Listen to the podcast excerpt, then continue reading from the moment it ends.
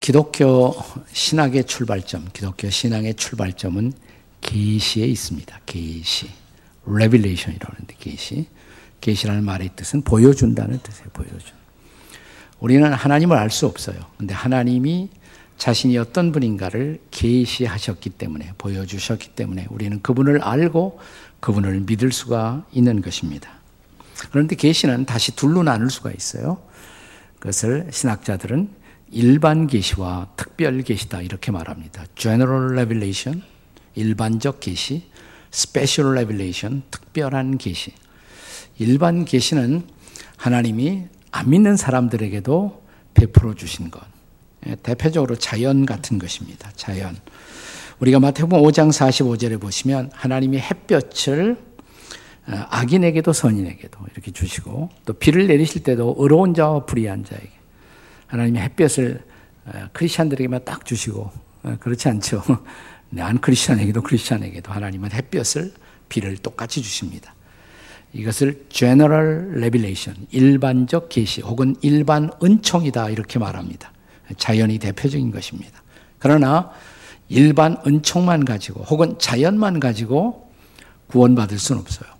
자연만 가지고 아, 아, 누군가가 위대하게 창조했다 이 정도는 알 수가 있지만 그분이 어떤 분이고 어, 우리는 어떤 존재이고 어떻게 하나님을 만날 수 있는가 이것은 아, 아, 알 수가 없기 때문에 하나님이 특별히 자신을 계시할 필요가 있었다. 그래서 특별 계시가 필요하다는 것입니다. special revelation이 필요하다. 자, 그런데 특별 계시도 다시 둘로 나눌 수가 있습니다. 특별 계시의 두 가지 방편. 하나는 성경이고 또 하나는 기적입니다. 자, 성경을 보면 하나님이 어떤 분인지 알 수가 있어요. 성경을 보면 하나님이 창조하신 인간이 어떤 존재인가를 알 수가 있어요. 그리고 그 인간이 어떻게 하나님을 만나 구원받을 수 있는지 성경이 가르쳐요. 성경은 특별한 계시입니다. 또 성경이 하나님의 말씀이라는 것을 입증하기 위해서 하나님은 때로 어, 자연을 뛰어넘어 초자연적인 간섭을 하시고 기적을 일으키십니다. 기적도 하나님의 특별한 계시예요.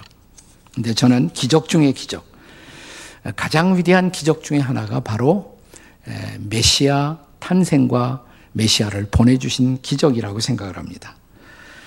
어, 그래서 성경에는 기적을 위한 기적, 마술적 기적들은 없어요, 사실. 성경에서 마술적 기적을 기대해서는 안 됩니다. 성경의 기적은 레슨이 있어요. 의미가 있어요. 그래서 그냥 기적이라고 하지 않고 우리는 그것을 표적이다. 사인 미러클이다. 표적이다 이렇게 말합니다. 근데 기적 중의 기적, 표적 중의 표적이 뭐냐? 하나님이 메시아를 보내 주신 사건입니다. 예수님의 탄생의 사건, 크리스마스, 이건 기적 중의 기적이라고 할 수가 있습니다. 예수님 오시기, 이 땅에 오시기 이미 700년 전에 미가라는 선지자를 통해서 그분이 어디에 태어날 것을 예언하셨습니다. 베들레헴에 태어날 것을. 그게 오늘 본문이에요. 그것이 오늘의 본문입니다. 자, 그래서 크리스마스의 기적. 어떤 의미에서 예수 탄생의 사건은 기적인가? 크리스마스는 기적인가? 두 가지만 생각해 보려고 그래요. 첫째는 예언을 성취하는 기적입니다. 자, 어, 이미 말씀드린 것처럼 미가라는 선지자는 BC, BC 주전 700년대에 살았던 선지자예요. 그가 어떤 예언을 했는가? 2절, 오늘 본문의 2절 다시 한번 읽습니다. 다 같이 시작. 베들레헴 에브라다야, 너는 유다 족속 중에 작을지라도 이스라엘을 다스릴 자가 네게서 나올 것이라 그의 근본은 상고의 영원에 있느니라. 아, 근데 여기 베들레헴 에브라다 그랬습니다. 베들레헴은 알겠는데 에브라다는 뭔지. 네. 그것 에브라다도 베들레헴의 한 명칭이에요. 고대 명칭이에요. 자, 창세기 35장 19절에 보시면 이런 말씀이 있습니다. 같이 읽습니다. 시작. 라헬이 죽음에 에브랏 곧 베들레헴 길에 장사되었고 맨 처음 먼저 나온 게 에브랏, 에브라다, 에브랏 곧 베들레헴. 그러니까 에브랏이 베들레헴이고 베들레헴이 에브라다다 이 말이죠. 바로 이 베들레헴 에브라다에서 이스라엘을 다스릴 자, 이스라엘의 왕, 인류의 왕, 메시아가 태어난다. 이렇게 기록된 것입니다. 그리고 그것은 700년 후 정확하게 예언한 그대로 이루어졌습니다. 놀라운 사실이죠. 생각해 보세요. 그것이 어떻게 가능할 수 있는가? 자, 이 예언이 실현된 광경을 신약 성경 마태복음 2장 1절과 2절은 이렇게 증언합니다. 같이 읽습니다. 시작. 헤롯 왕 때에 예수께서 유다 베들레헴에서 나심에 동방으로부터 박사들이 예루살렘에 이르러 말하되 유태인의 왕으로 나신 이가 어디 계시냐? 우리가 동방에서 별을 보고 그에게 경배하러 왔노라. 자, 근데 그 다음 4절에 보시면 이제 헤롯 왕이 그 당시 최고의 신학자들, 대제사장, 서기관들을 불렀어요. 그리고 묻습니다. 어떤 질문이냐면 메시아가 그리스도가 탄생한다면 어디서 나겠느냐? 자, 대답을 해요. 그 대답이 마태복음 2장 5절입니다. 같이 읽습니다. 시작. 이르되 유다 베들레헴이오니 이는 선지자로 이렇게 기록된 바. 아, 그분이 태어난다면 유대 땅 베들레헴일 것입니다. 왜냐하면 선지자가 그렇게 예언했습니다. 그 선지자가 누굴까요? 미가예요. 바로 미가 선지자예요. 자, 어떻게 예언했다고요? 미가 선지자가 6절, 마태복음 2장 6절 시작. 또 유대 땅 베들레헴아 너는 유대 고을 중에 작지 아니하도다 내게서 한 다스리는 자가 나와서 내 백성 이스라엘의 목자가 되리라. 네. 여기 어린이들이 힘차게 읽으니까 제가 다 기분이 더 좋습니다. 네. 자, 어디서 인용된 말씀이에요, 이게? 신약 성경인데 마태가 기록했는데 누구의 말씀을 인용한 거예요? 미가 5장 2절 700년 전 미가 선지자의 예언입니다. 예언한 그대로 그분은 700년 후 메시아는 유대 땅 베들렘에서 태어나셨다는 것입니다. 자, 이런 예언의 성취, 이게 기적이 아닙니까? 그 하나만 봐도 자, 예언을 기록한 이 말씀은 사람의 말이 아니다. 하나님의 말씀이다. 우리가 이렇게 고백하는 것입니다. 베드로서 1장 21절은 그래서 예언이 성경의 가장 중요한 하나의 성격이다. 이렇게 말합니다. 같이 읽습니다. 시작. 예언은 언제든지 사람의 뜻으로 낸 것이 아니에요. 오직 성령의 감동하심을 받은 사람들이 하나님께 받아 말하는 것입니다. 아멘. 네, 아멘. 어떻게 사람의 지혜로, 인간적 지혜로 700년 후에 메시아가 저 유대 땅 베들렘이라는 작은 마을에서 탄생할 것이다. 이게 어떻게 가능한 일이에요? 이것이 인간적인 생각이나 사람의 어떤 어, 그 투시력에 의해서 가능한 일일까요? 네. 이거 하나만 봐도 자, 그래서 성경이 우리가 하나님의 감동으로 기록된 하나님의 말씀이다. 이렇게 고백하는 것입니다. 벌턴 페인이라는 신학자가 있는데 그분은 자, 메시아에 대한 구약의 예언, 그 예언을 그가 다 이렇게 수집해 보니까 약 574 구절에 직간접적으로 메시아가 예언되어 있다. 구약에. 어쩌다 한 번이 아니라 574번이. 574번이 다 우연일 수는 없잖아요. 에, 저는 미국의 트리니티라는 신학교에서 공부했는데 거기 총장을 지내신 우리 시대 아주 훌륭한 그런 신학자인 월터 카이서 박사는 예수님의 탄생에 대한 메시아에 대한 직접적 예언만 해도 무려 그것은 65번이나 나온다 그랬습니다. 대표적인 몇 구절만 한번 생각해 보겠습니다. 구약에서 창세기 3장 15절. 창세기부터 나와요. 창세기부터 3장 15절 같이 읽습니다. 시작. 여자의 후손이 내 머리를 상하게 할 것이요. 너는 그의 발꿈치를 상하게 할 것이다. 여자의 후손 누굴까요? 우리는 다 남녀 합작의 후손이에요. 여자의 후손은 딱 한 분밖에 없어. 누구예요? 동정녀로 몸으로 탄생하신 예수 그리스도. 예. 동정녀인 남자를 알지 못하던 마리아를 통해서 탄생한 예수 그리스도. 성령으로 잉태하셨어요. 그분이 뱀. 이 뱀은 사탄의 상징이에요. 사탄의 머리를 상하게 한다. 사탄의 권세를 괴멸시키고 인류에게 구원을 가져올 것이다. 이 말이 창세기부터 예언되어 있어요. 그리고 창세기 12장 3절에 보시면 그가 미칠 영향, 메시아가 미칠 영향, 땅의 모든 족속이 너로 말미암아, 아, 즉 아브라함의 후손, 아브라함의 후손을 통해서 메시아를 통해서 땅의 모든 족속이 복을 얻는다. 메시아의 구원의 축복이 온 땅에 미칠 것을 예언한 것이죠. 자, 민수기 24장 7절에 보면 자, 거기에는 민수기 24장 17절에 메시아의 탄생을 알리는 어느 날 특별한 별이 나타날 것이다. 한 별이 야곱에게서 나오며 그 별을 보고 동방 박사들이 예수님을 찾아오잖아요. 자, 미가와 동시대에 선지했던 이사야 선지자 우리가 성탄이 되면 자주 인용하는 말씀 이사야 7장 14절 같이 읽습니다. 시작. 그러므로 주께서 친히 징조를 너에게 주실 것이라 보라 처녀가 잉태하여 아들을 낳을 것이요 그의 이름을 임마누엘이라 하리라. 아멘. 자, 이사야 선지자는 또 이사야 11장 1절에서 그는 이세라는 사람 다윗의 가문을 통해서 그분이 오신다. 자, 한번 읽어 보세요. 시작. 이새의 줄기에서 한 싹이 나며 뿌리에서 한 가지가 나서 결실하게 될 것이다. 이새의 가문에서 온다. 이사야 9장 6절 역시 크리스마스가 되면 자주 우리가 묵상하는 말씀입니다. 같이 읽습니다. 시작. 이는 한 아기가 우리에게 낳고 한 아들을 우리에게 주신 바 되었는데 그의 어깨에는 정사를 메었고 그의 이름은 기묘자라 모사라 전능하신 하나님이라 영존하시는 아버지라 평광의 왕이라. 아기가 날 텐데 그 아기가 보통 아기가 아니다. 그 아기의 본질은 전능하신 하나님이다. 영존하시는 아버지다. 평강의 왕이다. 아기 메시아에 대한 예언이란 말이죠. 자, 그 아기가 태어난 후에 어, 박해를 받아서 저 애굽 땅에 갔다 온다. 그것도 예언돼 있어요. 호세아 11장 1절의 말씀입니다. 같이 읽습니다. 시작. 이스라엘이 어렸을 때 내가 사랑하여 내 아들을 애굽에서 불러냈다. 애굽 땅에서 그를 다시 불러냈다. 대체 어떤 종교의 교주가 그의 탄생의 디테일을 이렇게 자상하게 그리고 탄생에서 죽음까지의 모든 그의 삶에 대한 예언이 이루어진 그런 종교가 세상에 있었습니까?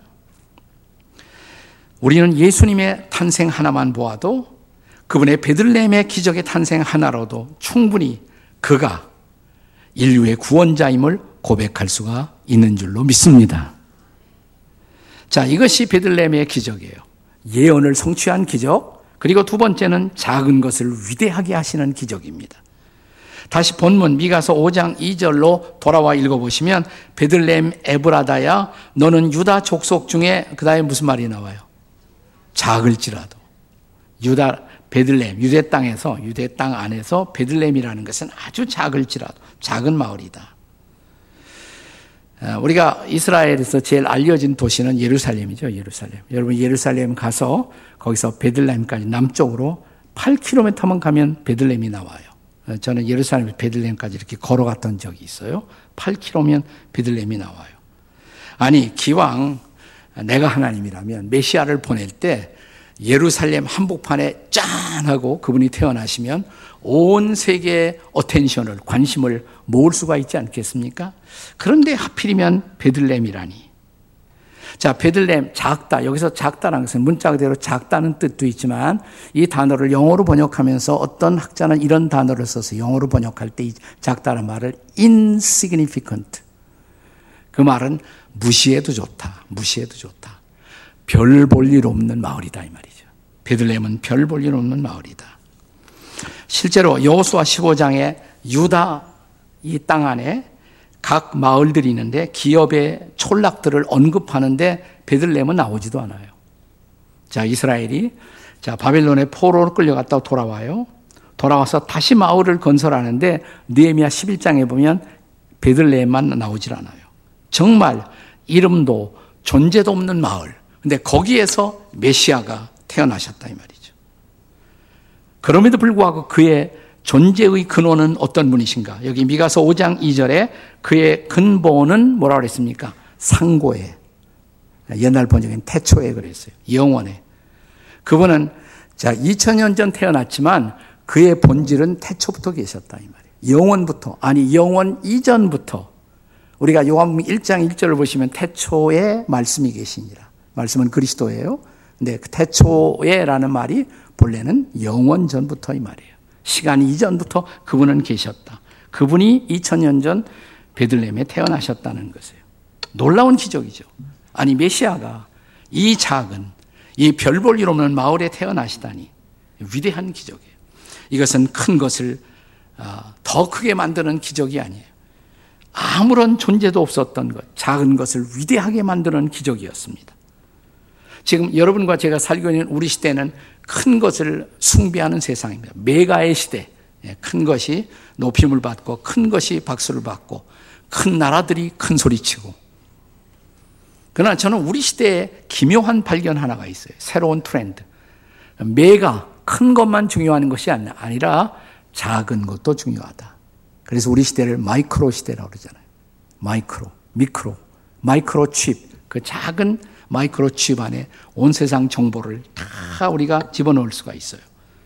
지금은 작은 것이 중요한 거다는 것을 우리는 새롭게 발견하고 있어요. 자, 베들레헴 작은 마을.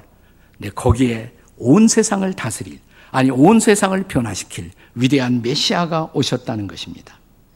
자, 우리가 이 베들레헴의 해마다 많은 순례자들이 찾아오지만 성탄절 2부가 되면 예수님 태어난 탄생기념교회의 예배 광경이 전 세계에 방영이 됩니다. 이번 24일 저녁에도 틀림없이 나올 거예요.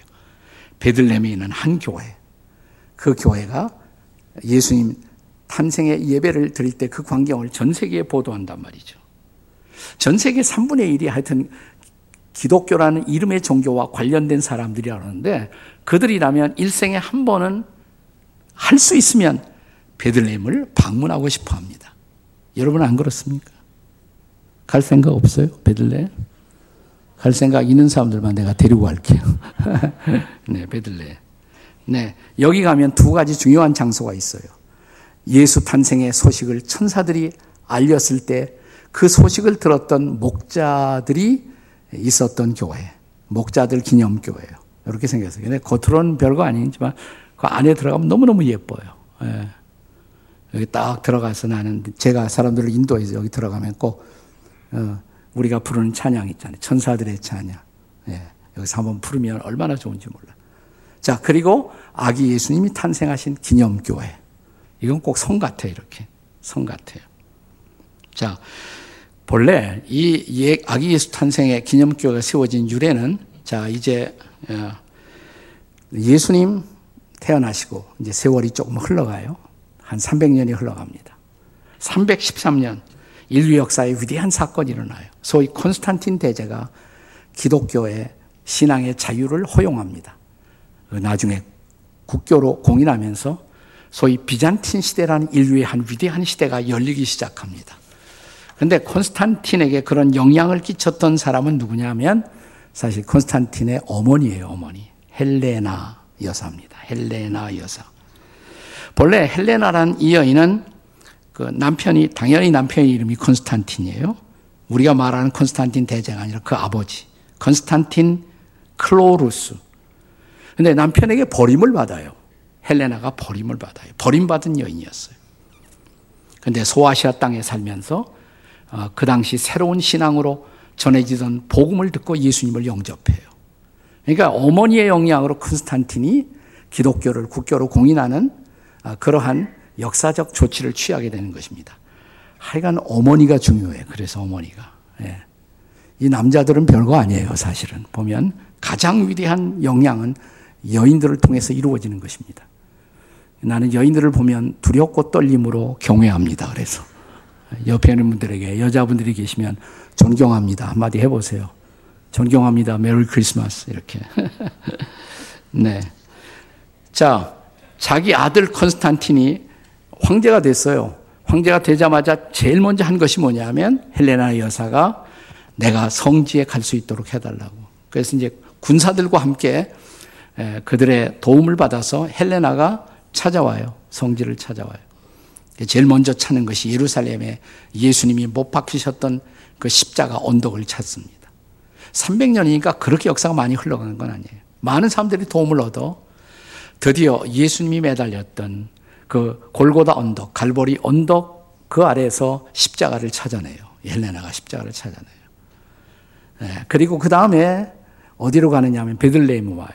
예수님이 태어난 구유동굴 어딜까? 가보니까 신전이 서 있는 것이 아도니스라는 우상 신전이 서 있어요. 그 신전을 헙니다.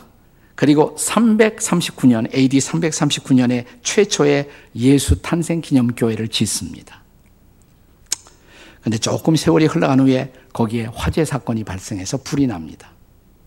그리고 어, 로마에 이제 새로운 황제가 있었는데 그분도 아주 신앙이 좋은 분이었어요. 유스티니아누스라는 어, 로마의 황제가 531년 당시로는 최대의 교회를 지었어요. 그게 바로 지금 여러분이 베들레헴에 가서 보는 아기 예수 탄생 기념 교회가 531년에 세워진 교회예요.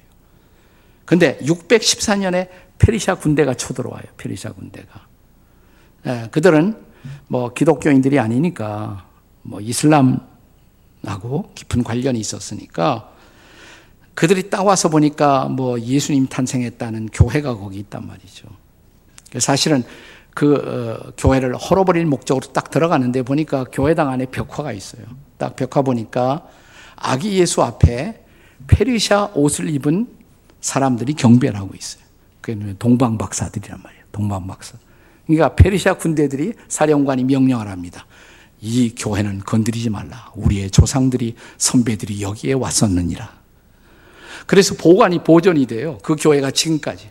그래서 우리가 지금 베들레헴에 가면 바로 그 교회, 그 교회를 만날 수 있고 거기서 여러분도 예배할 수가 있습니다. 제가 사람들 모시고 가면 그 교회 가서 꼭 고요한 밤, 거룩한 밤을 부릅니다. 나는 그거밖에 모르니까. 네, 같이 불러요. 네.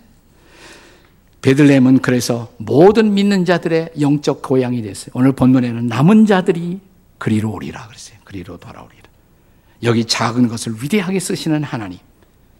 자, 티네이저 여인 마리아를 쓰시고 버림받은 여인 헬레나를 쓰시고 다윗을 쓰시고 다윗도 베들레헴 출신이죠. 네, 다윗이 베들레헴 출신입니다. 목동 출신. 자, 다윗이 골리앗과 대결한 사건. 그의 손에 들린 물맷돌, 작은 물맷돌이에요. 그거 가지고 골리앗을 쓰러뜨리고 새로운 역사를 만들잖아요. 하나님은 언제나 작은 것으로 위대한 것을 이루시는 하나님. 크리스마스의 기적은 우리에게 작은 것이 작은 것이 아니다. 혹시 여러분 가운데 나는 별 볼 일 없는 존재다. 이런 열등감 속에 인생을 살고 있는 분이 있습니까? 아닙니다. 하나님이 여러분을 만나주시면, 하나님이 나를 만나 주시면, 하나님이 나를 타치하면 별 볼 일 없는 인생이 별 볼 일 있는 인생이 돼요. 특별한 인생이 돼요. 자, 베들레헴 뜻은 בית, 집, לחם, 떡. 베들레헴에는 단어의 뜻이 떡집이라는 뜻이에요. 이 떡집에서 누가 생명의 떡 되신 예수님이 태어나셨어요. 자, 그 예수님은 어느 날 이런 놀라운 선포를 하셨습니다. 요한복음 6장 35절 다 같이 읽습니다. 시작. 나는 생명의 떡이니 내게 오는 자는 결코 주리지 아니할 터이요 나를 믿는 자는 영원히 목마르지 아니하리라. 아멘. 자, 생명의 떡으로 2000년 전 이 땅에 오신 그 예수님, 그 예수님을 만나시고 영원히 배부르고 영원히 목마르지 아니한 그런 놀라운 인생을 누리시게 되기를 예수님의 이름으로 축복합니다. 메리 크리스마스.